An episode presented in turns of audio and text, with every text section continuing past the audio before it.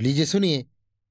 देवकीनंदन खत्री के लिखे उपन्यास, चंद्रकांता के, तीसरे भाग का, दसवां बयान, मेरी यानी समीर गोस्वामी की आवाज़ में। सुबह को कुमार ने स्नान पूजा से छुट्टी पाकर तिलिस्म तोड़ने का इरादा किया और तीनों अय्यारों को साथ ले तिलिस्म में घुसे। कल की तरह तहखाने और कोठरियों में से होते हुए उसी बाग में पहुँचे। स्याह पत्थर के दालान में बैठ गए और तिलिस्मी किताब खोलकर पढ़ने लगे।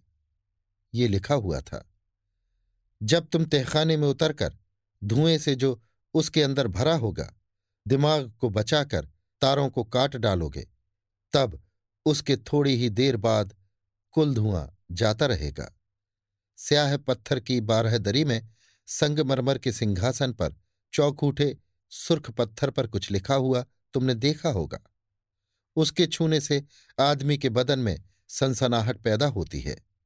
बल्कि उसे छूने वाला थोड़ी देर में बेहोश होकर गिर पड़ता है, मगर ये कुल बातें उन तारों के काटने से जाती रहेंगी, क्योंकि अंदर ही अंदर ये तहखाना उस बारह दरी के नीचे तक चला गया है और उसी सिंहासन से उन तारों का लगाव है जो नीचे मसालों और दवाइयों में घुसे हुए हैं। दूसरे दिन फिर धुएँ वाले तहखाने में जाना, धुआँ बिल्कुल न पाओगे। मशाल जला लेना और बेखौफ जाकर देखना कि कितनी दौलत तुम्हारे वास्ते वहाँ रखी हुई है। सब बाहर निकाल लो और जहाँ मुनासिब समझो, रखो। जब तक बिल्कुल दौलत तहखाने से न निकल जाए, तब तक दूसरा काम तिलिस्म का मत करो। स्याह बारह दरी में संगमरमर के सिंहासन पर जो चौखूटा सुर्ख पत्थर रखा है, उसको भी ले जाओ। असल में वो एक छोटा सा संदूक है जिसके भीतर बहुत सी नायाब चीज़ें हैं। उसकी ताली इसी तिलिस्म में तुमको मिलेगी। कुमार ने इन सब बातों को फिर दोहरा के पढ़ा। बाद इसके उस धुएँ वाले तहखाने में जाने को तैयार हुए। तेज सिंह, देवी सिंह और ज्योतिषी जी तीनों ने मशाल बाल ली और कुमार के साथ उस तहखाने में उतरे। अंदर उसी कोठरी में गए जिसमें बहुत सी तारें काटी थीं। इस वक्त रोशनी में मालूम हुआ कि तारें कटी हुई इधर उधर फैल रही हैं। कोठरी खूब लंबी चौड़ी है। सैकड़ों लोहे और चांदी के बड़े बड़े संदूक चारों तरफ़ पड़े हैं। एक तरफ़ दीवार में खूंटी के साथ तालियों का गुच्छा भी लटक रहा है। कुमार ने उस ताली के गुच्छे को उतार लिया। मालूम हुआ कि इन्हीं संदूकों की ये तालियाँ हैं। एक संदूक को खोलकर देखा तो हीरे के जड़ाऊ जनाने जेवरों से भरा पाया। तुरंत बंद कर दिया और दूसरे संदूक को खोला। कीमती हीरों से जड़ी नायाब कब्जों की तलवारें और खंजर नज़र आए।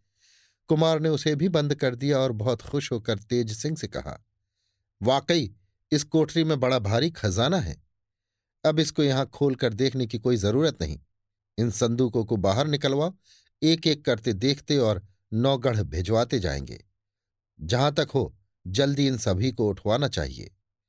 तेज सिंह ने जवाब दिया चाहे कितनी ही जल्दी की जाए, मगर दस रोज से कम में इन संदूकों का यहाँ से निकलना मुश्किल है। अगर आप एक एक को देखकर नौगढ़ भेजने लगेंगे तो बहुत दिन लग जाएँगे और तिलिस्म तोड़ने का काम अटका रहेगा।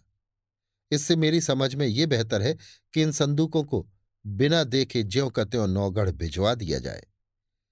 जब सब कामों से छुट्टी मिलेगी, तब खोलकर देख लिया जाएगा। ऐसा करने से किसी को मालूम भी न होगा कि इनमें क्या निकला और दुश्मनों की आँख भी न पड़ेगी।